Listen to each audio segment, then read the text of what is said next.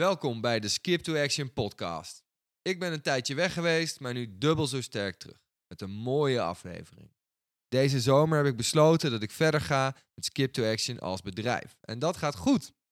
De komende tijd zou ik daarom wel diensten gaan toevoegen op de website en af en toe het een en ander toelichten in de podcast.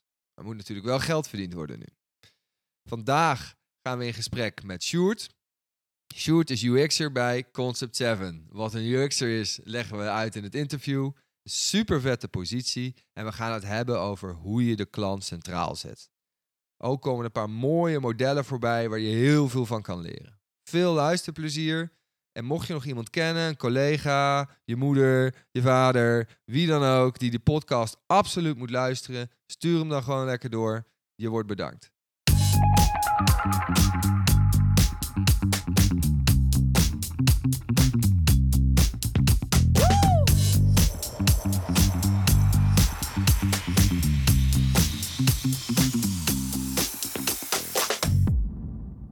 Leuk dat je er bent. Ja, thanks. En mooi dat jij er ook bent natuurlijk. We zitten in jullie geweldige nieuwe pand uh, bij Concept 7. Vet, jullie zitten hier net toch? Ja, dit is onze. Nou ja, we zijn er 1 september ingekropen, zeg maar. Dus dit is dan onze vierde week of vijfde. Jeetje. Gaat ook zo snel. Ja, je ruikt het ook nog steeds. Als je binnenkomt, dan ruik je ook gewoon de, de versheid van je, van je pand. Ja, de verf is net opgedroogd. ja, zeker. Nou, cool. Want, uh, nou, uh, jij bent Sjoerd. En jij werkt bij, uh, bij Concept 7. nou, dat, dat zal niet iedereen wat zeggen. Kan je wat, wat meer vertellen over, over jezelf en over Concept 7? Ja, nou ja, ik ben dus Sjoerd, Sjoerd Walinga. Nou, voor wie mij niet kent hier in het noorden, ja, ik vervul de rol als UX Researcher bij Concept 7. Mijn volledige titel is dan usability en user experience expert. maar de grap daarvan is, uh, ja, ik ben eigenlijk, mijn bestaansrecht is eigenlijk om uh, digitale producten eenvoudig te maken. En dan kom je met zo'n waanzinnig complexe titel. Ik wou het net zeggen, want ik wou uh, want ik merk dat mensen het chill vinden om even wat uitleg te geven, inderdaad, aan, aan terminologie. Want UX designer, ja. wat, wat, wat is een UXer? Nou, UX'er is iemand die houdt zich uh, vooral bezig dus met het uh, customer-centric uh, aspect van een product. En nou ja, wij focussen ons dan vooral op digitale product- en dienstverlening. En ja, mijn voornaamste taak bestaat dan ook uit enerzijds ja, usability expert. Dus vanuit een fundament steekt het logisch in elkaar. Mhm. Als je een gebouw gaat maken, dan zit er ook een vorm in van, of daar wordt altijd gecheckt met fundament is er een fundament en is die stevig genoeg dat als je doorbouwt, blijft het gebouw dan ook recht overeind staan. Dus ja, daar kun je heel veel van vinden. Ja. Maar als je het weglaat, uh, ja, dan kan het zomaar instorten. Ja, ja dan wordt het bijna, ja. Het is geen kunstwerk natuurlijk. Nee, het is geen kunstwerk, want daarnaast heb je ook nog de gebruiker. Iemand moet gebruik maken van het pand. Ja. En uh, nou, dan kom je een beetje meer op UX, uh, ja, user experience, wat voor staat. En wat is dan die klantbeleving mm -hmm. in, Mhm. nou ja, dit voorbeeld dan in het pand. Ja. Maar voor ons bij Concept 7, wat is nou die klantbeleving uh, op de website bijvoorbeeld of in een mobiele applicatie? Ja.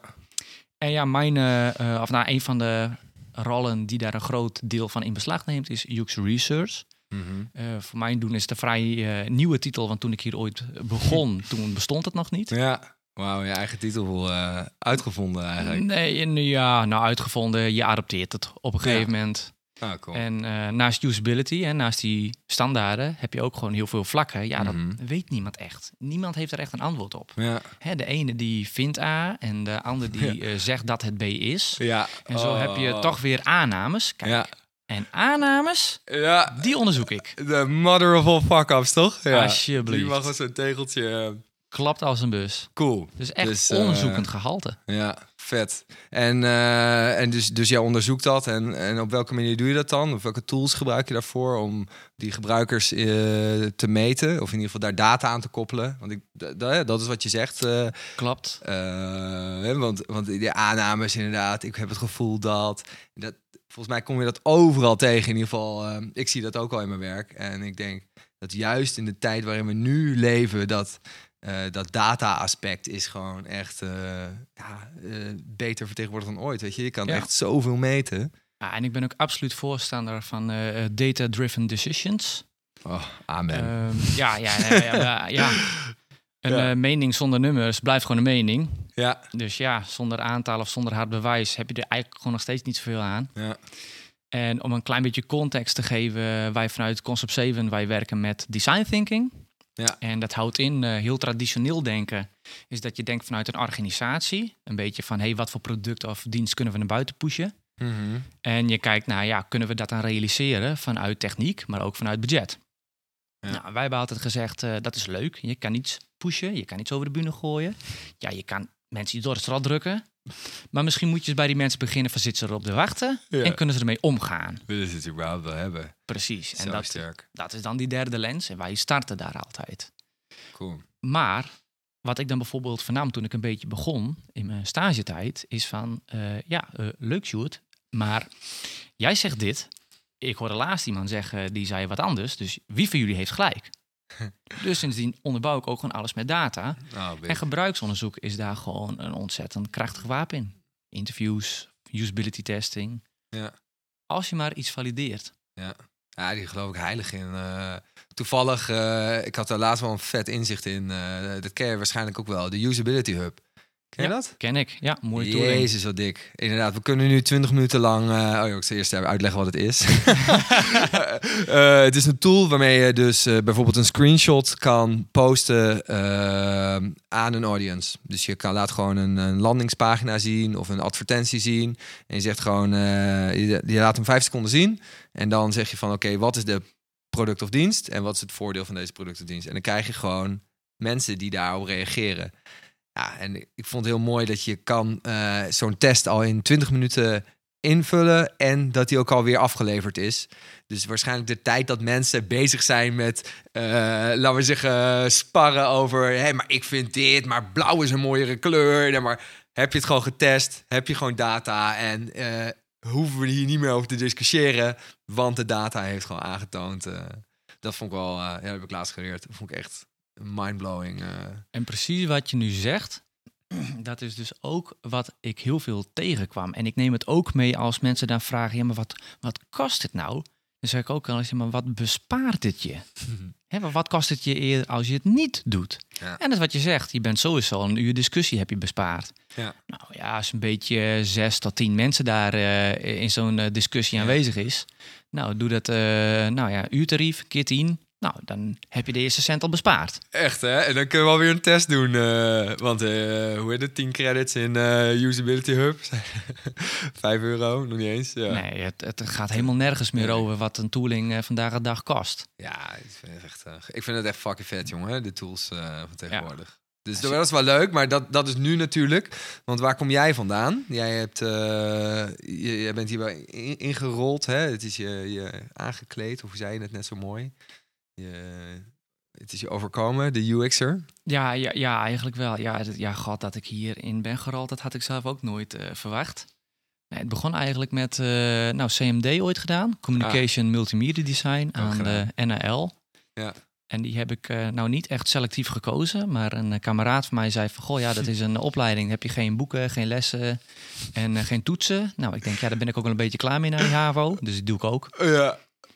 Nou ja, waanzinnige rollercoaster door. En op een gegeven moment belandde ik in de Next Web. En toen dacht ik, wow, dit is echt tof. Ja.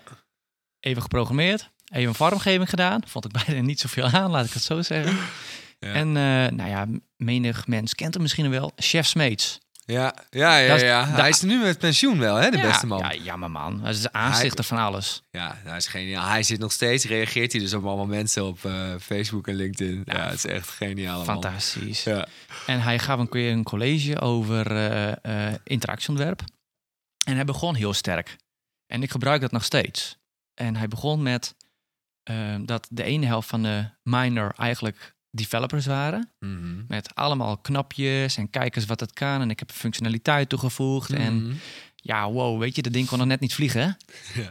En een vormgever was echt typisch. Dat was dan de andere helft. Die zei van, ja, maar het is niet echt clean, hè? Het is niet echt clean, hè? ja, less Nee. is more. Ja, precies, kunnen we Ja. niet alles schrappen? Nou, en dan heb je gewoon een ontzettende discussie van, nee, dat kan niet. En chef zei, als jullie klaar zijn met de opleiding, maken jullie geen websites voor jullie zelf, maar voor anderen, voor mensen. En toen dacht ik, Ah. dit wordt mijn werk. vet. En dat heb ik daar toen gecreëerd, want niemand deed het. Ja, vet. Ja. Ja, vet. En door het persoonlijke ontwikkelingsplan en dat je echt zelfsturend Mhm. leert, kon dat. Ja. Ja, en toen moest je stage lopen. Toen eh, kwam Concept 7 op mijn radar. Heeft me twee pogingen gekost, maar ik denk, ga daar stage lopen of nergens. Ja, Nou, dat is gelukt. vet. Nooit weer weggegaan. Ja, wat een vet verhaal. Ja, grappig. Ja, en nu, hoeveel jaar later? ja, daar schrik ik zelf ook wel eens een beetje van. Dat is alweer acht jaar geleden. Acht jaar. Ja, ja bijna acht jaar, ja. Cool. Nou, vet. Veel gebeurt natuurlijk, want Concept 7, eh, dat zal ook niet iedereen eh, inderdaad... eh, ja, jullie doen iets, hè, met, iets met websites, maar maken jullie dan die websites ook zelf? Of test je ze alleen? Of wat is nou precies jullie propositie of jullie aanbod? Nou, wij helpen vooral eh, grote organisaties, ja, ook wel kleine organisaties Mhm. trouwens. Eh, laat ik het zo zeggen, we helpen organisaties die een sterke focus hebben op online. En dan vooral met hun strategie. En een bedrijf die een sterke focus heeft, heeft op online, dat kan eh, iemand zijn die er volledig afhankelijk van is. Bijvoorbeeld Mhm. een webshop zonder fysieke vestigingen.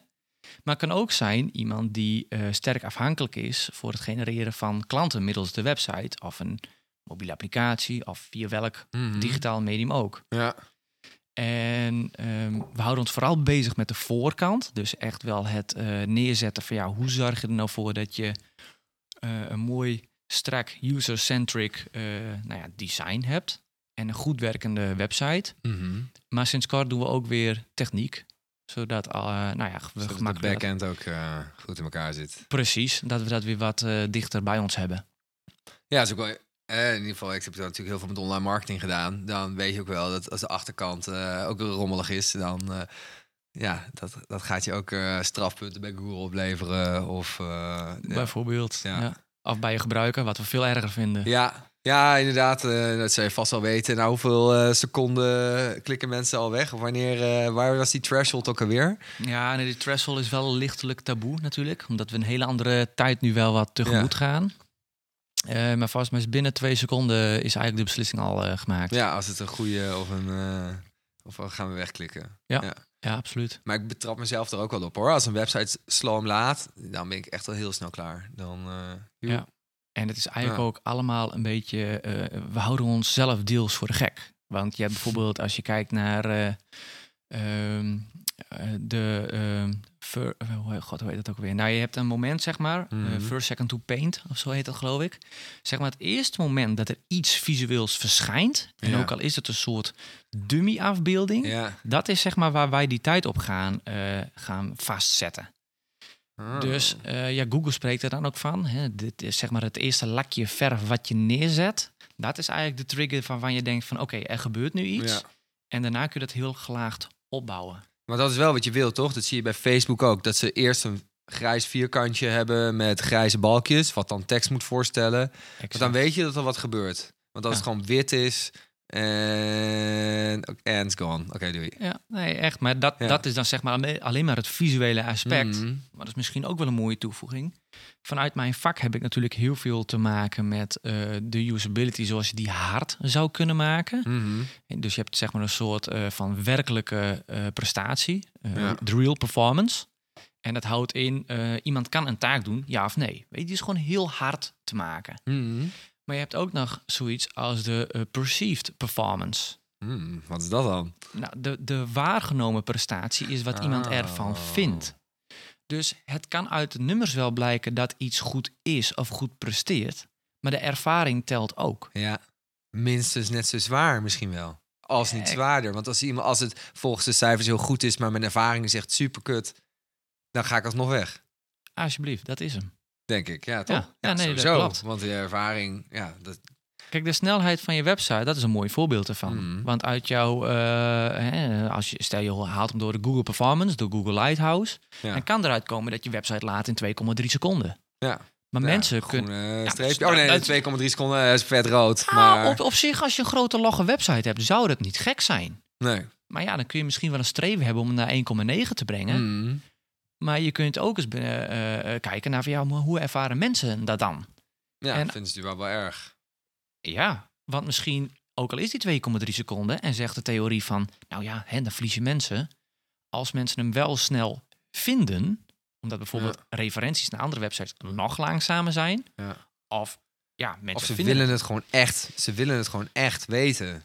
Wat, wat er is. Dan, dan wachten ze ook wel, weet je wel. daarom. Ik, eh, dat is ook iets dat ik had geleerd bij die Growth Drive. Dat was al big. Dat ze... eh, ze hadden dan gewoon een landingspagina gemaakt met een, eh, ook een nieuw product. Gingen ze een nieuw product testen. Eh, en wat ze dan deden was... ehm, als je dat product wil hebben, dan kreeg je zo'n lang formulier. Dat echt, weet je wel, waar je echt tegen opkijkt. Waarvan je denkt van, jezus, dit gaat echt niemand invullen. En als mensen dat invulden, dan kregen ze een mailtje van... Wauw, jij hebt interesse. Het product bestaat nog niet, maar jij bent up-to-date. En dat is dan de proof of concept, weet je wel. Als mensen echt de tijd nemen om echt dat hele, die hele draak van een formulier in te vullen... Nou, dan moet het wel goed zijn. Wist je dat ze dat bij het leger nog steeds doen? Echt? Ja, Oh ja? een eh vriendin van mij, die zit bij dan zo'n oproepbasisachtige leger iets, Mhm. vrijwillig. Ehm, die is daarin gekomen omdat ze iets voor de maatschappij wil doen vanuit vrijwilligerswerk. En haar vader zit in het leger. En eh, nou ja, die had het dus al voorbereid van eh, wees op je hoede, want je krijgt echt een bul papier. En het, is niet, het gaat hen op zich niet om het invullen, maar als je hier doorheen gaat, dan zegt het iets over je motivatie. Dan wil je, Dan wil dan je. wil je erin. Precies. Geniaal. En weet je wat de theorie erachter is? Nou, Heb je alles gehoord van BJ Fogg? Nee. Nee, De. BJ Hawk Behavior Model. Knalt er even een modelletje in. Ik denk dat deze in de show notes moet. maar deze is briljant. Ik gebruik het eigenlijk als je je bezighoudt met conversie. En als je denkt, wat is conversie nou? Als je googelt, dan vind je heel snel wat conversie is. ja. Het houdt, je wil eigenlijk mensen omzetten tot afklanten. Of dat ze iets van je afnemen. Ja. Dat is conversie in het kort. Wat het model van BJ Fogg zegt, het behavior model, is dat eigenlijk heb je drie belangrijke elementen. Mhm. Je hebt motivation, ability en een trigger. De trigger is eigenlijk heel simpel. Jouw hoofd zegt, ik wil dit of ik heb iets nodig. Of, hè, Ja, pijn of een painkiller of... eh, Zoiets. Heb je pijn? ja. Weer pijnstillers. Zijn schoenen versleten? Weer een nieuwe schoen. Heeft iemand anders je auto in de kreukels gereden? Ja, super lullig. In die end weer een nieuwe auto. ja. nou, maar dan kom je uit twee dingen. ja. Je hebt een bepaalde mate van motivatie nodig. Hoe graag wil je het? En je hebt hoe gemakkelijk is het om te bereiken? Nou, als het gigantisch complex is om te bereiken, dus het is heel lastig in gebruik. Mhm. En je hebt er geen motivatie voor. Ja, never gonna happen. Nee, precies, gaat nog Ja. gebeuren. Tegenovergestelde, als je iets heel graag wil en het is zo gigantisch gemakkelijk, dan doe je het. Ja, zonder na te denken. Een mooi voorbeeld is, stel, we blijven mannen, hè? Ja. Je hebt zin in bier. Oké. Altijd zin in je bier. wil- je vrouwen, vrouwen natuurlijk niet uitsluiten, dus stel je hebt zin in wijn. ja, ja. Ehm, dan kunnen zich een aantal scenario's voordoen. Mhm. Bijvoorbeeld, je hebt er geen zin in. Je hebt geen zin in bier. Nee. Maar die koelkast staat naast, gewoon echt hier, gewoon naast je stoel. Oh ja, of, eh, ja, dus je kan er gewoon ma- heel makkelijk een biertje pakken. Je Precies. kan heel, ja. Ook al heb je er geen zin in, je hebt er wel eerder zin in, omdat het zo gemakkelijk is. Ja. Maar je hebt je er geen zin in en die koelkast is ook nog gewoon 10 meter lopen. Dan denk je van, ah, hoeft niet. Dan, eh, Maar andersom kan ook dat je denkt van, oh jongen, ik, ik, ik heb echt al een maand geen bier gehad. Ik wil er wel een kilometer voor lopen. Ja, ik- ik heb zo lang niet gedronken. Dus nu. eh, ik heb ook wel eens gelezen dat als je eh, popcorn eet in de, in de bioscoop. en je geeft dus mensen gewoon een 40, eh, 40% grotere bak. Dat ze vreten ze die popcorn ook gewoon op. Weet je wel? Gaat- maakt helemaal niet uit. Want de, de omvang van. ze eten gewoon door. Maar misschien dat het eigenlijk, eigenlijk om hetzelfde wat je nu zegt. Van. eh, eh, ja, het is heel makkelijk om gewoon door te eten. In een soort. eh, Ja, soms Ritme. maak je dingen gewoon te makkelijk. Ja. En online dus net zo. ja. Je kunt twee dingen doen. Je maakt iets afgemakkelijker. Dat is usability. Of je moet die motivatie omhoog krikken. En dat is persuasion. Nice.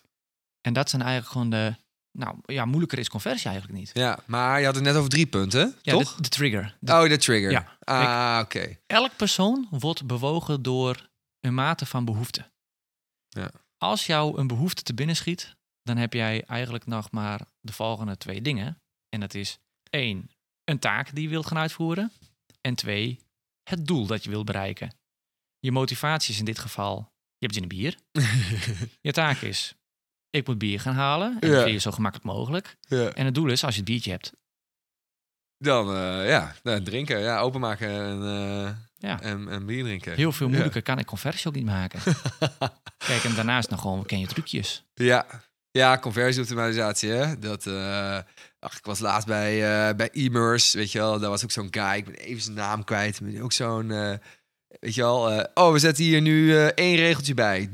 3% conversie omhoog. Oh, doen dit ding, die is nu zo. Oh, weer 2% Ja. erbij. Het zijn Ja. allemaal, allemaal trucjes, hè. Veel, eh, Exact. veel wel. Ja, exact dat. Maar ja, goed, wij houden ons voornamelijk bezig met usability. Dus echt gebruiksvriendelijk maken. En dan ben je, ja, eigenlijk doe je dan aan, aan, de, aan de helft van conversie. En conversie is ook meer een output. Dus ja, conversie kan ook via video. Ehm, conversie kan via ja, eh, podcast zoals dit. Mhm. Het is uiteindelijk een output, maar Ja. dit is gewoon een hele makkelijke vorm van. Ja. ja, cool wat je zegt. Ik, eh, bij Booking.com zijn ze er ook zo hard mee bezig, jongen. Dat is volgens mij wel echt de partij op dit moment die echt het hard zit te rammen op die conversie. eh. maar we, Ja. die laten wel bijna alles vallen, want die zitten alleen maar gewoon op de conversie, conversie, conversie, conversie. Ja. Nou, en die zitten dus echt op het persuasion stuk. Die zit Ja. op motivatie. Ja. Hè, motivatie als in beslist nu, want anders is die kamer weg. Ja. Eh, dingen zoals je zijn deze zo, twee over. Ja, dit is de tijd. Ja. zoveel ve- keer verkocht al. Als je deze niet doet, ja, weet je. Social eh, proof. Ja, nou ja, al dat soort dingen. Dus ja, daaruit blijkt wel, bij hen werkt dat gewoon gigantisch krachtig. Maar die zitten eigenlijk alleen maar op persuasion. Op motivatie. Nice. En, en jullie eh, maken daar gewoon een gezonde mix van? Want ik heb niet het gevoel dat Booking.com heel erg eh, human-centered is, om het zo maar te zeggen. Natuurlijk wel, maar Ja. ook weer niet of zo. Meningen daar eh, uitgelaten natuurlijk. Je kan er heel veel van vinden. Ze zijn customer-centric vanuit het geval. Ja, wat ze doen, doen ze wel gewoon verschrikkelijk goed. Mhm. Als je het hebt over branding, als je ergens een hotel zoekt, dan is de kans gewoon zeer aannemelijk dat je, ook al wil je het niet, uiteindelijk ga je naar booking.com. Ja. En ook al weet je dat ze pushen, toch stink je ergens in. Ja, maar je wil ook wel, je moet Ja. ook een kamer hebben. En als jouw hoofd gelooft dat dat de best buy is, dan is dat zo. Ja. En dan ben je tevreden en is iedereen tevreden. Maar aan de andere kant is, ja, sommigen ze worden ook wel echt gewoon overprikkeld. Ja. En eh, ja, wil je het liever niet, maar je weet ook niet echt een andere weg. Dus ja, god, zeg het maar. Ja, dat is niet altijd. Ik denk niet dat dat de beste manier is altijd. Nee, ik denk ook niet dat het beste Ja. is. Nee. Want jullie doen het anders, inderdaad. Ja. Dus hoe, eh, wat zou jij dan veranderen bij Booking.com? Ehm, nou, wat ik zou veranderen, ehm, ja, god, waar de een zeg maar eh, eh, in doorschiet, wordt ook weer, ja, wordt ook weer ruimte voor nieuwe dingen gecreëerd. Mhm. Ehm, maar ja, je hebt bijvoorbeeld zoiets als Airbnb of Trivago, en die creëren het tegenovergestelde en veel meer rust. Ja. Het is ook een soort, eh, soort nou, het is ook een, gewoon een booking site, een soort booking.com. Mhm. alleen op een eigen ja, aanvalsmanier. Ja. En die manier waarop zij dan eh, dat aanpakken, dat is dus typisch zo'n strategie waarin eh, wij bedrijven kunnen helpen Ah, big. om dat te bedenken. Nice. En wat is dan, hoe, hoe, hoe, hoe vliegen jullie dat ge- gebruikelijk aan? Is daar een soort van lijn in, een soort van stappen die je vaak doorloopt? Of eh, hoe pak je zo'n project op? Ja, eh, nou zo'n, eh, ja, wij werken nooit met uitkomsten. Hè? We kunnen nooit garanderen je krijgt dit of je krijgt dat. Ja, wij werken met design thinking. dat is ook wel moeilijk om te verkopen, lijkt Dat me. is zeker moeilijk om te verkopen. ja, dat is, ja, het is toch anders. Want het is niet even tastbaar als je hier is een boek, hier Ja. is een kopje, hier is een auto. Nee, het, je weet het niet. Ja. Alleen wij volgen het proces. En eh, dat, ja, dat proces van design thinking, Mhm. eigenlijk niks meer is dan human-centered design. Ja. ja, daar moeten we het zo maar eens even over hebben, over al die terminologieën. Ja, nou, ja, maar hier is zoveel over te vinden op internet. Ja. En anders moet je gewoon naar onze website gaan. eh, ja. Nee, maar Ja. ehm, dat proces, we houden ons zo stevast aan dat proces. En als je Ah. daaraan vasthoudt, dan slaagt een project gewoon altijd. En het is aanbewe of dat is, ja, dat is bewezen. Eh, het is ook een, eh, een ISO-standaard. Mhm. Het is ook niet iets wat wij bedacht hebben of, of Ja. dat gewoon een magische graal is. Nee, het is gewoon echt een, een, een werkelijk bewezen model. Ja. En wat je dus doet, is je volgt erin een aantal stappen. En het, de, de, ja, de eerste fase bestaat uit eh, het probleem vinden. En de tweede fase uit het probleem oplossen. En om een probleem te vinden, doe je dingen zoals een customer journey, eh, persona's. En Ja, je gaat echt klantenreis van persona, inderdaad. ja, je gaat echt kijken eh, wie ben ik als bedrijf? Hè, wat is mijn missie? Mhm. Wat is mijn visie? Wat zijn de bedrijfsdoelstellingen? Ehm, Je gaat het ook hebben over van, eh, ja, goh, waar wil je dan bijvoorbeeld over vijf jaar staan? Of Ja. over tien jaar, twintig, noem maar op. Dit vind ik al zo vet, jongen. Ik kan, ja, oké, sorry verder. Ik, ik, Ja. Ja. dat komt. Ik, ik kwam wel eens klanten tegen en die, eh, dan zeg ik, eh, wat, wat gaan we vertellen? En dan zeggen ze, eh, ja, we, we- weet ik niet, we moeten gewoon advertenties draaien. En dan eh, zeg ik, yo, wat, wat gaan we vertellen? Ja, wie is de doelgroep? Ja, weet ik eigenlijk ook niet. Nou, ik zeg, yo, hier eh, kan je naar een partner toe. Kan je voor, eh, nou, wat is het, voor, eh, voor anderhalf eh, kan je gewoon eh, die missie-visie eh, helder krijgen. En dan zeggen ze, ja, maar Skip, hey, eh, gast, eh, wat krijg ik nou eigenlijk? Weet je wel? En dan sta ik daar aan te... Aan te het, is, het is wel grappig. Het lijkt me heel leuk eh, om inderdaad vanaf daar te beginnen. Maar sorry, ik lul dwars door je heen. Eh, Nee, dat, verder, dat ja. geeft niet, want wat je zegt is geheel terecht. Ja. Eh, en dat is eigenlijk ook een beetje waar je meer spreekt van de uitkomst. Eh, maar wij- dan zit je weer met dat kopje, weet je wel? Ja, Van, hier, ja. dit is wat je krijgt. Maar missie, visie... Nou, Ik had het met Liedeke Pol, heb ik ook een keer... oh, eh. Ja, leuk. een podcast Oh, opgenomen. Dat was ook heel gezellig. Is Ja, zo, fantastisch, Ja, een leuk, eh leuk klopt. chick. Ja. Eh, maar inderdaad, ja, missievisie. eh ja, ik vind het heel leuk om te doen. En de grap is, je kan namelijk, nou laat ik het zo zeggen. Ehm, we kijken dus eerst dat, dat bedrijf. Hè. Mhm. Wie ben je, waarom besta je en waarom doe je wat je doet? Want je wil uiteindelijk naar eh, jouw onderscheidende factor in de markt, Mhm. hè, je waardepropositie. Yes. Maar wij noemen dat dan een product market fit. Je wil ook weten van dat wat jij zeg maar, waarvoor jij bestaat en wat jij levert. Jij eh, wil ook weten, zitten mensen hierop te wachten? Ja. En als jij iets biedt waar de markt op zit te wachten, dan heb je een product market fit. Dan je nog een onderscheidende factor. Want misschien zijn er meer bedrijven die het doen. Ja. Alleen, ja, de vraag is, weten ze wat ze doen? Dus je gaat kijken, voor wie doen wij dit? Dus dat zijn meer de persona's. En ja, welke klantreis hebben zij? Mhm. Die customer journey. En als je die drie op orde weet, dan heb je eigenlijk gewoon wel een beetje de kerningrediënten. En dan weet je dus ook precies het probleem. Ja. En de grap daarvan is van als er uiteindelijk, stel er komt uit dat jij voornamelijk een oplossing hebt voor 65-plussers. Mhm.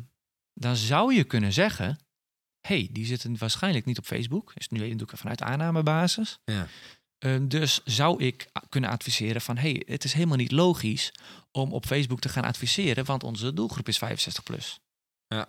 Maar wat als ik je zou zeggen dat dit vergelijkbaar is met een case die wij kennen, Oh ja? en dat blijkt dat, ook al is het voor 65-plussers, in ons geval bleek dat de kinderen daarvan voornamelijk alles doen voor de ouders. Oh. Dus wie is ineens je doelgroep? Ja. De doelgroep, de afnemende doelgroep, is 65 plus, maar de uitzoekende doelgroep is 35 plus. Kijk, daar, die zijn al beter eh, vertegenwoordigd op Facebook. En dan verander je marketingkanalen. Ja. Ja, en dan weet je ook echt inderdaad wie, wie dat persoon is. Eh, heb je daar echt onderzoek naar gedaan? Want anders was je hier nooit achter gekomen. Nee, en wat, is, wa- wat Ja. kost marketing dan ineens? Ja, ja. Nou ja, als het goed aansluit, als het iets is wat mensen willen, eh, dan wordt eh, dan heb je natuurlijk, eh, dan gaat de prijs ook altijd naar beneden. Dan wordt Ja. relevanter. Nou, Facebook beloont dat. Ja. Maar dat doet Google ook allemaal. Maar wij hadden in dit geval, als we op die 65-plussers waren blijven hangen, hadden we ook Mhm. kunnen zeggen, nou, we gaan in de kranten blijven adverteren. Oh ja. Nou, dat is dan leuk, maar ja, goed. Ja, je, je kan het niet meten. Nee. En toen bleek dat een jongere doelgroep te maken hadden. Yes, data. Nou, dan kun je sneller naar online toe. En dat is makkelijk het meten. Ja. En dan kun je gewoon veel beter ook kijken van wat is, eh, wat is je return on investment. Ja. En je pompt er geld in, maar wat krijg je terug? Het funnel, ja. Nou, precies. Dus eh, ja, dat is ook altijd zo mooi. Ja, ik vind het wel mooi wat je zegt inderdaad met die product market fit. Eh, dat hoor je natuurlijk ook heel erg bij dat growth hacken, hoor je dat ook weer terug. Je hoort het overal. Eh, Maar het is ook belangrijk. Ik ja. bedoel, als jij iets genereert waar mensen niet op zitten te wachten, ja, wie, wie Ja. heb je dan? Ja, en dan, maar dan toch, want dat heb je dus ook, maar dan toch die stap maken van, ja, oké, eh, weet nog niet zeker of mijn product goed is, maar we gaan gewoon eh, rammen. Ja. Dan heb je, stel je hebt heel veel exposure, maar niemand koopt. Weet Ja. je wel? Ik heb ook wel van dit soort gesprekken inderdaad. Want als je eigenlijk, ja, je kan zeggen van, oké, we willen twee keer zoveel verkopen, dus we gaan twee keer zoveel mensen eh, naar de website halen. Maar je kan natuurlijk ook gewoon van 2%, 4% conversie maken. En dat wat misschien veel goedkoper is dan eh, twee keer zoveel mensen naar binnen harken. Ja, nee, maar dat klopt. Dat. Ik, ik, ik heb serieus mensen in mijn netwerk die ik gewoon vrij goed ken. En die komen dan bij eh, nou ja, grote corporaties Mhm. binnen. En eh, we echt gericht op conversieoptimalisatie. Ja. En weet je wat ze dan zeggen? Nee, alleen maar een eh, awareness funnel. Of alleen maar awareness eh, van het funnel. Schroef die advertenties maar eens even dicht. Oh. Alle stap. Google stap, Facebook stap, noem maar op. nou ja, en dat, dat, dat is alsof je een mes door iemands hart drukt. Ja, En, en, en hebben we nooit niet. helemaal geen traffic meer. Dat zou je zeggen. Maar... Je hebt minder traffic, maar je conversie gaat in de meeste gevallen wel omhoog. Oh. Maar, maar je moet je wel aanpassingen maken op de website, neem ik aan. Nou, kijk, wat zij vaak doen, die grote corporaties, die kopen Mm. zo achterlijk veel advertenties in. Oh ja. En er komt wel heel veel verkeer doorheen. Maar je krijgt ook een stuk vervuiling. Ja. En kijk, dit is dus ook een beetje het vertekende beeld wat je in conversieoptimalisatie kan hebben. Je krijgt wel Mm. heel veel verkeer, ja. maar het wil niet zeggen dat dat, eh, dat dat ook echt jouw doelgroep is. Er zit ook veel meer vervuiling tussen. Dus je kan ook zeggen, als je zo'n grote corporatie bent en je bent zo bekend, dus je schroeft je marketing dicht, dan is eigenlijk het percentage wat naar je website komt, heeft Ja. al veel sterker iets met jouw merk of de producten die jij ja. aanbiedt. Weer trouwens dat waar we het net ook over hadden, inderdaad.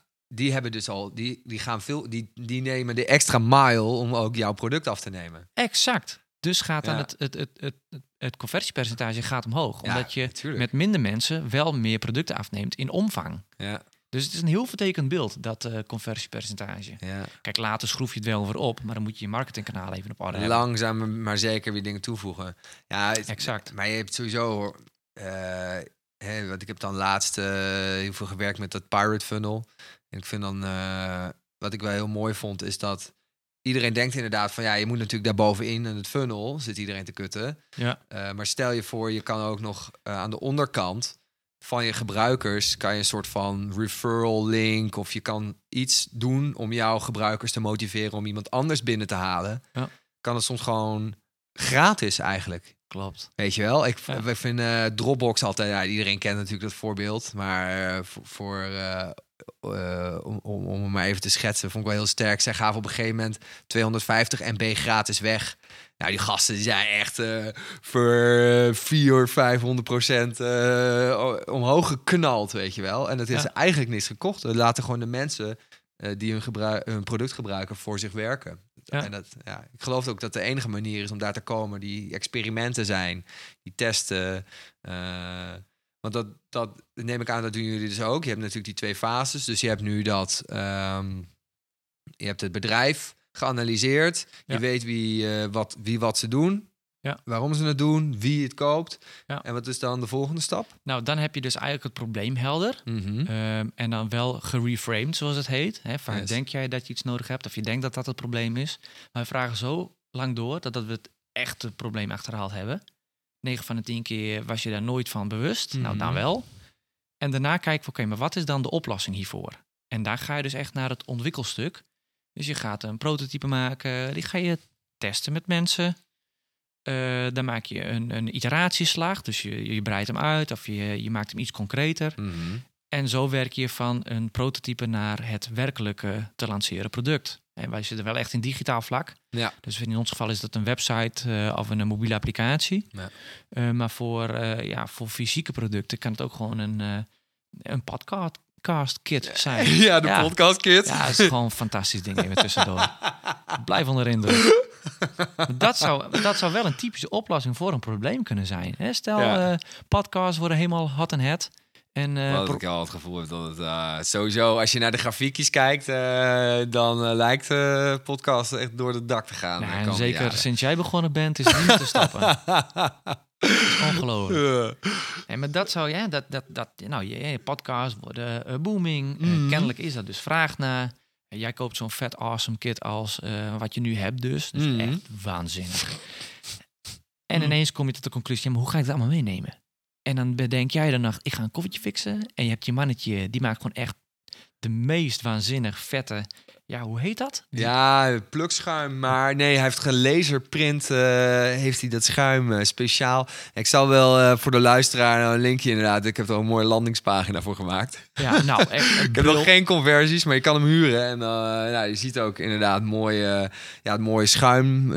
je kan, alles past er perfect in. Maar dat dus. Dus eigenlijk is daar al een oplossing bedacht voor een probleem, zou je kunnen Mhm. zeggen. Hoe neem je al dit spul mee? Ja. En hoe zorg je ervoor dat het ook netjes blijft, mooi blijft, niet beschadigd? Nou, als je dat linkje plaatst, echt gewoon alleen kijken al. ik vind het gewoon super vet. Ja. ja, we zitten nu in de derde iteratie van, eh, van de namen de, op de bovenkant. Ja. Eerst was het gewoon een stukje tape met erop geschreven. Nou, nu zijn het dus met letters erop geplakt. Nou, we zien dus al dat de letters nu een beetje los aan het nemen zijn. ja. En de volgende wordt dus eh, nou, waarschijnlijk uitgelezerd. Plankje met eh spraypaint. Ja, maar hier was je nooit achter gekomen als je niet eerst een prototype had gemaakt. Ja. Hè, die, die plakstickers, dat die gewoon niet goed werken, dat heb je geleerd. Hmm. Dit had je waarschijnlijk nooit van tevoren kunnen bedenken. En tuurlijk is er altijd iemand die aannames, zegt van... hè? Ja, dat tuurlijk. werkt En, natuurlijk nooit. Ja. en er is er altijd iemand die zegt van... Oh, had je ook wel kunnen vertellen. ja, maar en jouw woord Ja. is... Mensen moeten soms die pijn even voelen. Ja. En pijn voelen is ervaren. ja. En dat is dit. Het laat los. Dus hoe je het nu went of keert, dit is data. Dit is hard. Het laat los. Dus We gaan... eh, ja, we als je een betere versie wil, moet je doorontwikkelen. Ja, nou, dat gaan we zeker doen. Dus eh, ja, trial and error. En dat lijkt me dus ook wel Exact. leuk. Dus jullie trajecten, hoe lang, lang duurt dan ongeveer zo'n eh, nieuwe website, om het zo maar te zeggen, of de applicatie? Nou, design thinking is geen lineair proces. En dat betekent eigenlijk, je hoeft niet bij stap 1 te beginnen en je eindigt bij stap 10. Je kan ook instappen bij stap 8. En je kan ook van stap 8 kun je terug naar 2. Mhm. Dus onze kleinste traject kan ook gewoon zijn van... hé, hey, we hebben nu een website, ja, goh, eh, die presteert misschien niet helemaal. Of dat ze iets vlak voor lancering hebben... Mhm. maar niet helemaal tevreden zijn over de huidige partij... en hun vraagtekens hebben. Ah, Nou, dat is een soort second opinion eh, ingeschakeld. Ja, ja, zien we vrij Ja. veel ook. Want nou ja, ik, zeg maar niet te veel over het eigen schouders te eh, aaien, maar we zijn wel vrij goed. Ja, ja maar je doet 20 jaar eh, zijn jullie toch al in de business? Klopt, Dit, dit, jaar 20 jaar. Ja. Ja. klopt. Nou, dan kan je dat toch wel een beetje doen. Ja, maar ja, goed. En je wil ook niet gelijk naar je schoenen gaan lopen, maar we zijn er wel, eh, ja, we zijn wel goed in. En eh, ehm, ja, het mooie is, ze beginnen eigenlijk een beetje laat in de fases. Kijk, en z- dan duurt zo'n onderzoek, eh, nou, daar ben ik dan zeg maar vier dagen mee bezig in totaliteit. Oh ja. Dus dat is heel behapbaar inderdaad. Maar ik kan me voorstellen als iemand zegt, nou, eh, doe maar de full package. Ja, nou, dan full ja. packet, dan spreken we dus over van ja, weet je, eh, ons bedrijf werkt nog met systemen. Maar volgens mij heeft Fred Flintstone daar nog mee gewerkt.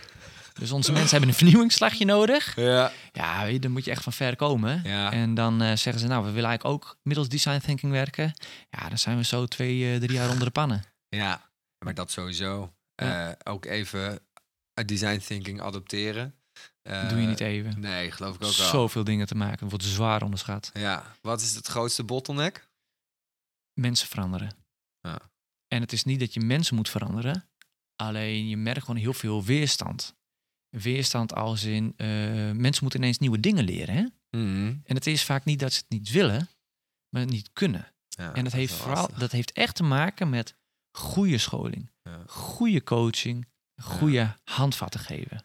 Tijd denk ik ook wel, of niet? Ja. Toch ook wel gewoon... eh, Heeft niks te maken met theorie. Ja. Dat is de allermakkelijkste. Ja. Iedereen kan het vertellen, mhm. maar daarna mensen echt in beweging zetten, het echt laten ervaren en echt het gevoel Ja, geven dat ze veilig zitten en dat doen en het durven, Mhm. dat is een lastige. Snap ik ook wel. Ik denk inderdaad, dat, misschien past dat ook wel bij dat missie-visie-stuk. Weet je, dat is ook nog best wel. Het is zo ongrijpbaar. En dus je kan wel zeggen, ja, hè, we moeten een soort eh, organisch eh, proces hebben. Ja, het klinkt allemaal heel ongrijpbaar. Dus wellicht moet je het dan ook gewoon een paar keer mm, mm, doen. En dan ook echt inzichten ervan krijgen. En dat je dan pas het gaat eh, begrijpen, inzien. En dat je het vanaf daar Ja. gaat adopteren. Klopt. Cool, dus jullie doen ook hele trajecten bij, eh, bij bedrijven. Ja. Vet. Ja, absoluut. Ook leuk. Nou, ja, mooie voorbeelden zijn bijvoorbeeld eh Mensis, eh, die Ah. we ooit geholpen hebben vanuit een Red Ocean Strategy te helpen naar een Blue Ocean Strategy. Wow, dat moet je even uitleggen. Nou ja, Red and Blue Oceans. Ja, dit is ook wel gewoon te vinden. Het is, ja, ja, god, nou ja, het is, het is jargon, het is vakterminologie. Ah, Eh, maar wat het eigenlijk inhoudt is, eh, om dan Mensis gelijk als voorbeeld te pakken ook, Mhm. is dat zij ooit begonnen als gewoon een, een eh, zorgverzekeraar. Ja, een beetje polisje pompen, polisje voor jou, polisje voor jou. geld een beetje betalen. klopt uit de muren. Ja, precies. en ja, liever keren we niks uit. Ja. En nou, dat is dan echt typisch eh, Red Ocean Strategy. Ja. Dus meer van binnen de muur naar buiten pushen. En Blue Ocean Strategy is van buiten naar binnen. Hmm. Dus ze zijn hun, hun ook meer gaan transformeren naar een eh, preventieve zorginstelling. Wat dan inhoudt is dat als wij mensen helpen goed op hunzelf te passen, eh, op de langere termijn worden zij gezonder en kloppen ze minder aan bij ons of minder snel aan. IJzersterk, ja. Precies. Het is wel echt even een hele mindset die je moet neerzetten. Ja. Ja, goed. En natuurlijk hebben wij daar niet alles gedaan, maar wij hebben hun op het digitale stuk geholpen. Vet man. Hoe breng je dat verhaal naar buiten en hoe zorg je dan dat je online dienstverlening daarop aansluit? Ja, want dat zijn natuurlijk weer twee verschillende. Het MT kan wel zeggen, we zijn opeens een design thinking bedrijf. Dat zal vast ook wel gebeuren. Maar dat de vloer nog totaal niet klaar is om, eh, om die overstap te Nou, maken. Exact die. Ja, Hè, dingen worden gepusht. Management Ja. zegt, oh hey, we hebben een coole nieuwe term heel gelezen. herkenbaar dit trouwens. Ja. Ja. Ja, design thinking. Iedereen doet het. Wij willen het ook. We moeten het ook doen, want het is gaaf. Het is, we kunnen innovatieve dingen maken dan. Ja. dan denken wij als iets van... Oké, je bent junior, jij zit in eh, niveau 1 Ja. nu, zeg maar. ja. En dan is het ineens wordt er gepusht naar, eh, naar midden, middenmanagement of naar eh, Mhm. lager management. ja. Eh, en die pushen het weer door naar de werkvloer. En is zo van, oh, we hebben een kwartaaldoelstelling. Oh, we moeten in elk geval één gebruiksonderzoek doen, want dan zijn we aan design thinking. Ja. Nou, let's go. Vinkje. Nou, dat was, dat, was dat- dat weer. Ja, wat, wat zie je dan op de werkvloer? Oh, we gaan een enquête doen. En dan denk ik echt van, nee, oh, nee, jongens. nee, dat zei hij niet. Dat En, zei en, niet. en als je dan nu terugkijkt, wat doen ze nu? eh, wat is er dan zo veranderd binnen die organisatie? Binnen mensen? Ja, bijvoorbeeld. Ehm, nou ja, ze zijn gewoon super sterk veranderd qua eh, mentaliteit op de Mhm. vloer. eh, maar ook gewoon hun, hege, he- hun hele strategie. Gewoon niet meer denken vanuit we moeten polissen klappen. Ja. Maar denken van als wij helpen onze klanten gezonder te leven. En eh, dat ook inzichtelijk maken voor Mhm. hen. Kunnen wij hen gewoon helpen gezond Ja. blijven. Want even heel simpel gezegd. Wie zit er nou? Niemand klapt vrijwillig aan bij een zorgverzekeraar.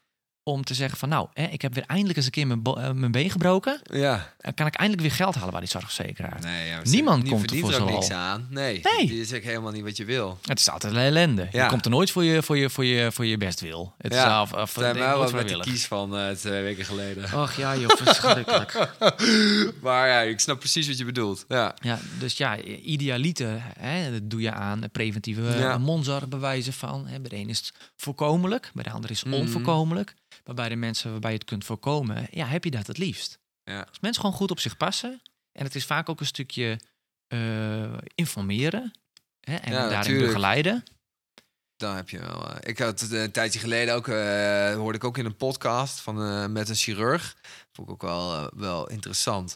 Eh, die zag, laat maar zeggen, je ziet heel erg een trend in maag, eh, maagbandjes.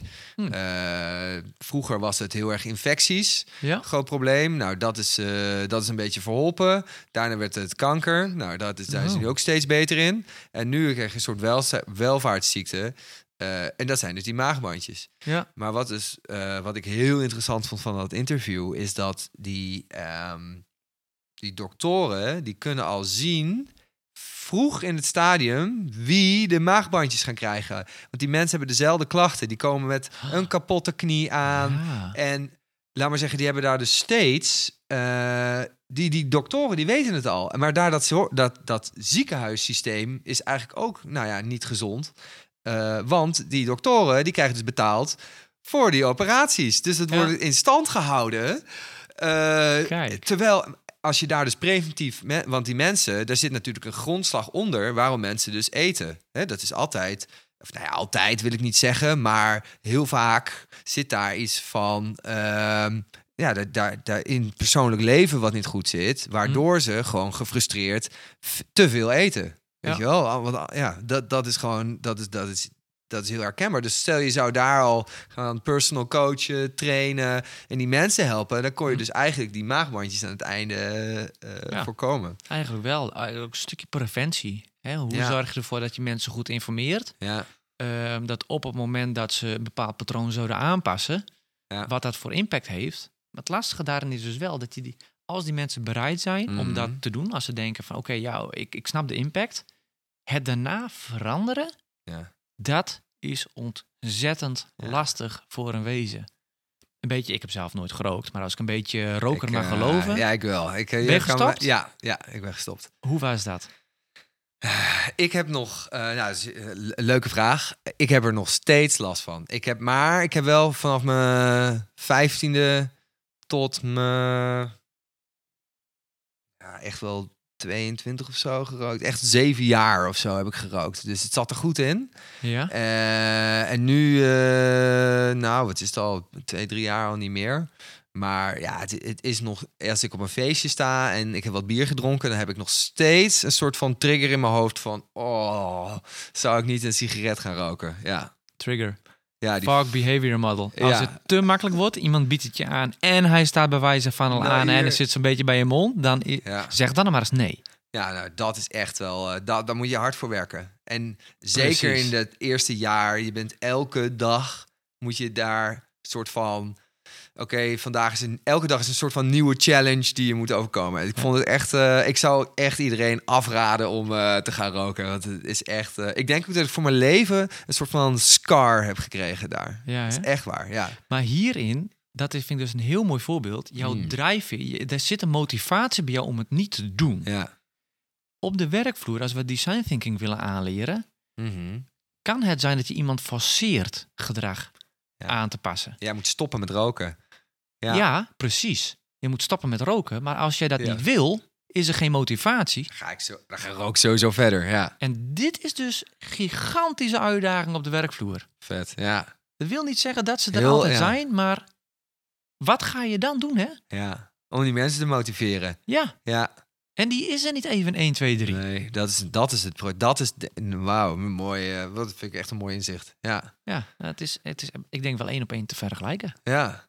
Alleen kun je beter design thinking doen dan roken. Ja, ja, ja, ja, ja dat doe je als je 15 bent. Dan Ja, ga je roken. Heb je 15 aan design thinking, eh dan denk je er echt niet aan. Dat je Nee, denkt, oh, was wow, wel ik, beter eh, geweest voor me, denk ik. Ja, oh, was ik, wel... ik, ik, eh, zit nu nog op de middelbare school. Dan laat ik mijn school doen middels design thinking. Dan Oh. kijken wat er allemaal aan staf is. En dan ga ik daarna kijken wat voor probleem het eigenlijk is. Ga ik het daarna oplossen. Nee, dat, is heel, dat wordt- dat wordt hem niet. Ja, maar het wordt al wel meer. Want je ziet al wel dat... inderdaad, natuurlijk traditioneel is heel erg die boeken stampen uit je hoofd leren. Maar je ziet al wel meer dat vraaggestuurd onderwijs. En dat gaat al best wel weer hand in hand. Hm. En met creative confidence. Volgens mij heb ik daar al vier keer over gehad in mijn podcast. Eh, dat boek van, eh, van eh, Tracy of Brian. Ik ben even zijn naam kwijt. Van IDEO. Eh, Oh, Weet ja. je nou, ja, nou ja, de, de, opperhoofd van IDEO. Ja, Eh, nou, dat hebben wij dus geadopteerd. IDEO was onze inspiratiebron voor Human Centered Design. En dat zijn we in 2004, geloof ik. Ja, 2000, nou, 15 jaar geleden. Ja, 2004 zijn we dat gaan eh, adopteren. Ja. Ja, eh, ik volg eh, een eh, Ja, blogje. Ja, het is echt een aanrader. Nou, ik heb het er ook inderdaad al een paar keer over gehad. Maar dat, design, eh, dat creative design boek, dat gaat dus ook heel erg over... eh, je moet dus die, die creatieve vrijheid ervaren om inderdaad die brainstorms te kunnen doen. Nou, daar had ik het eerder al over. Maar ehm, en ehm, wat wou ik zeggen? Ja, dus, dus je moet daar die vrijheid in hebben. Maar dat wordt nu al wel meer geleerd. Want vroeger kreeg je dan gewoon... eh, eh, ik heb een verhaaltje geschreven en ja, een stuk kunst gemaakt. En dat zegt de docent gewoon... Fout, Ja, je hebt een vier. dat. En nou heb je zo'n creative scar eh, voor de rest eh, van Ja. je leven. Dus dat, ik, ja, het wordt al wel meer gedaan voor mijn gevoel. Nou eh, daarover gesproken. het, onderwijs. Ja, nou, je- nou zou, je, zou je zeggen op zich. En mijn vriendin die heeft vanuit, en die, die is lerares in basisonderwijs. Mhm. En vanuit de scholengemeenschap waar ze nu werkzaam is, kregen ze de mogelijkheid om opgeleid te worden tot taalcoördinator. Hm. Hartstikke leuk. Je hebt al een baan, je hebt al een diploma, noem allemaal maar op. Eh, Je staat voor de klas, krijg je deze mogelijkheid. Dus dan zeg je nou doen. Let's go.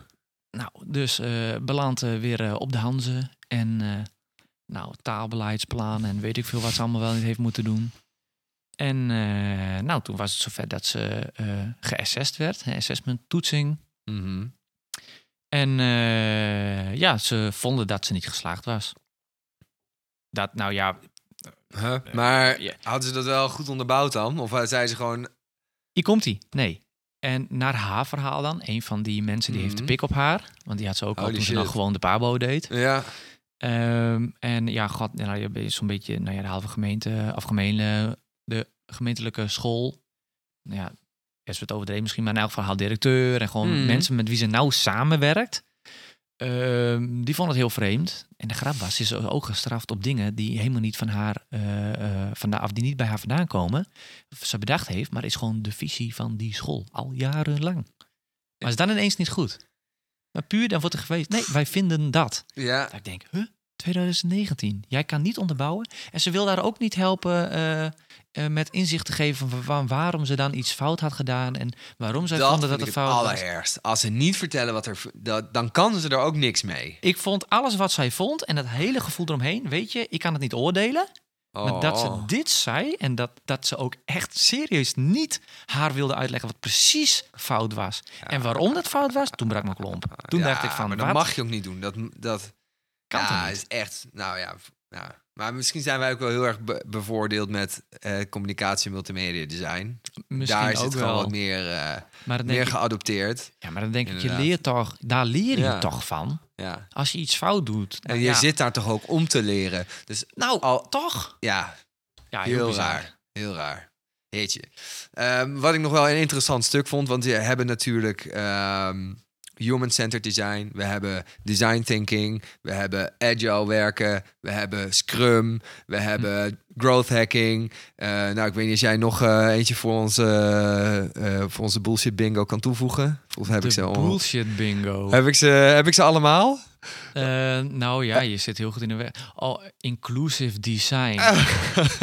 nog eentje. Nou ja, maar even, ja, wat ik daarvan vind, sowieso even vooropgesteld, hou je Mhm. bezig met inclusive design, ben je gewoon bijvoorbeeld al een held, eh, verdien je een pluim, want hè, je bent eindelijk iemand die zich ook inzet voor mensen met een beperking. Ah, Maar ja, ik noem het aan mijn tijd, en zo lang geleden is dat nog niet, heet dat gewoon accessibility.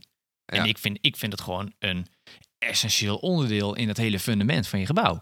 Je gaat Ja. toch ook niet een, eh, een eh, bejaarde de huis maken met vol met drempels?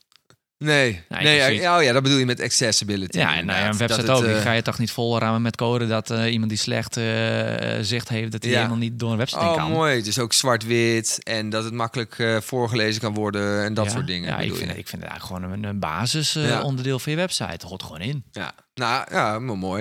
Nou, in ieder geval dan hebben we die, die, die zes punten. En wat, wat mij dus heel erg opvalt, is dus bij, bij al deze eh, methodieken. En eh, ik zeg wel bullshit bingo, maar ik geloof heilig in al deze methodieken. Maar wat je heel erg mooi ziet, is dat daar zit inderdaad die rode draad in van eh, die gebruiker centraal zetten. Ja.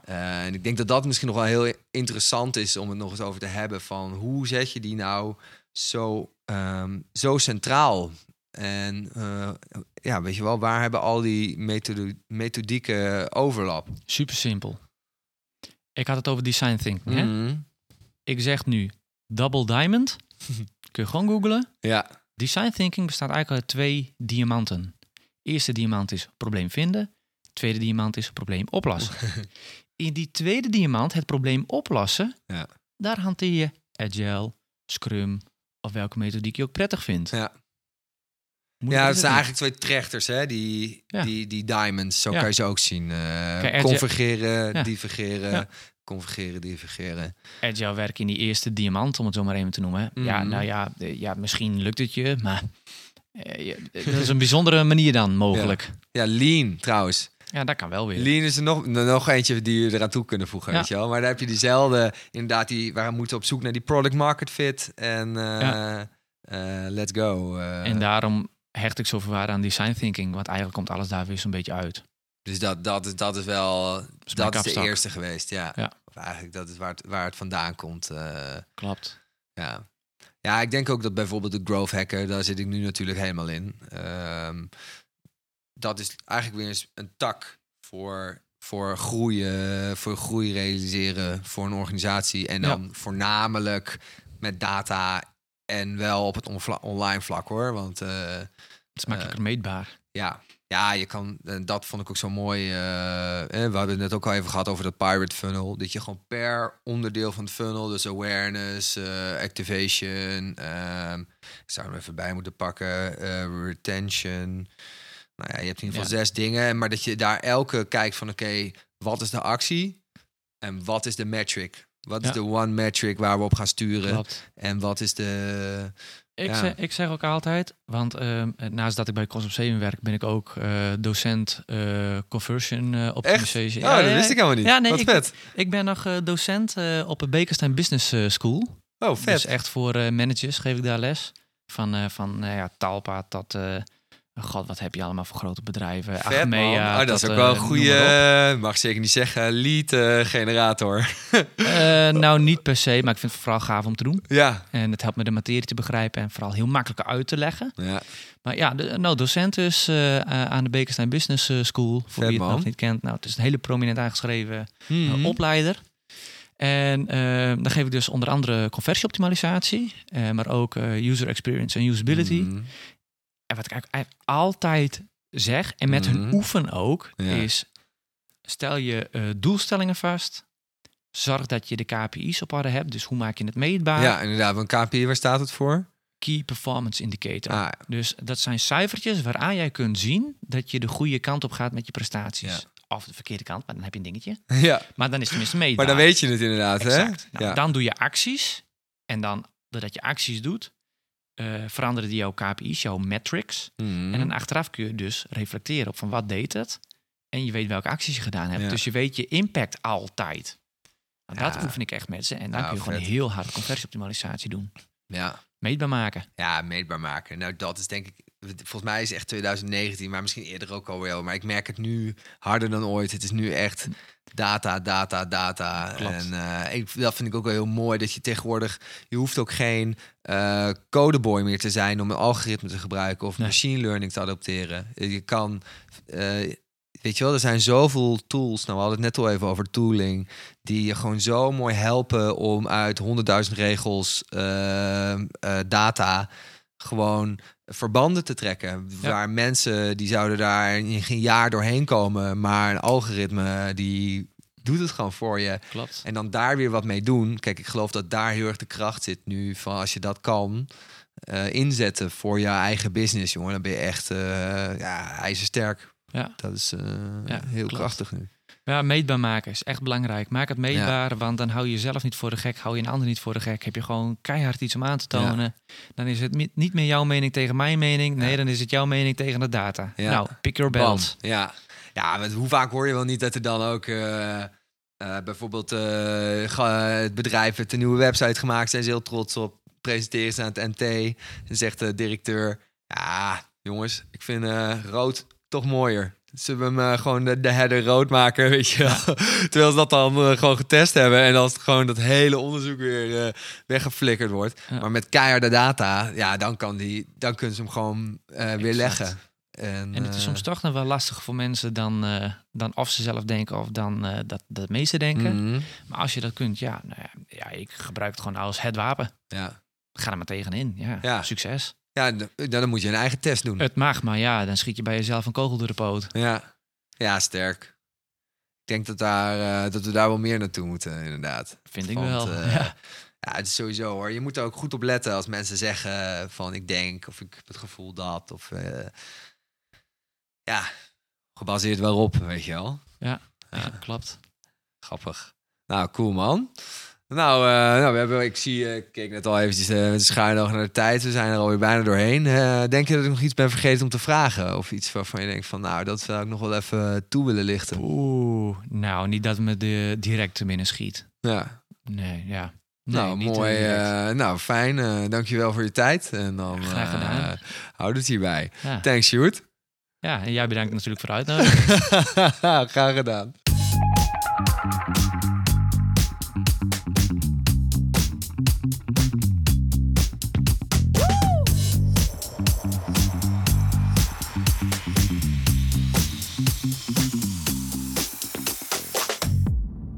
Bedankt voor het luisteren. Ik hoop dat je het waardevol vond.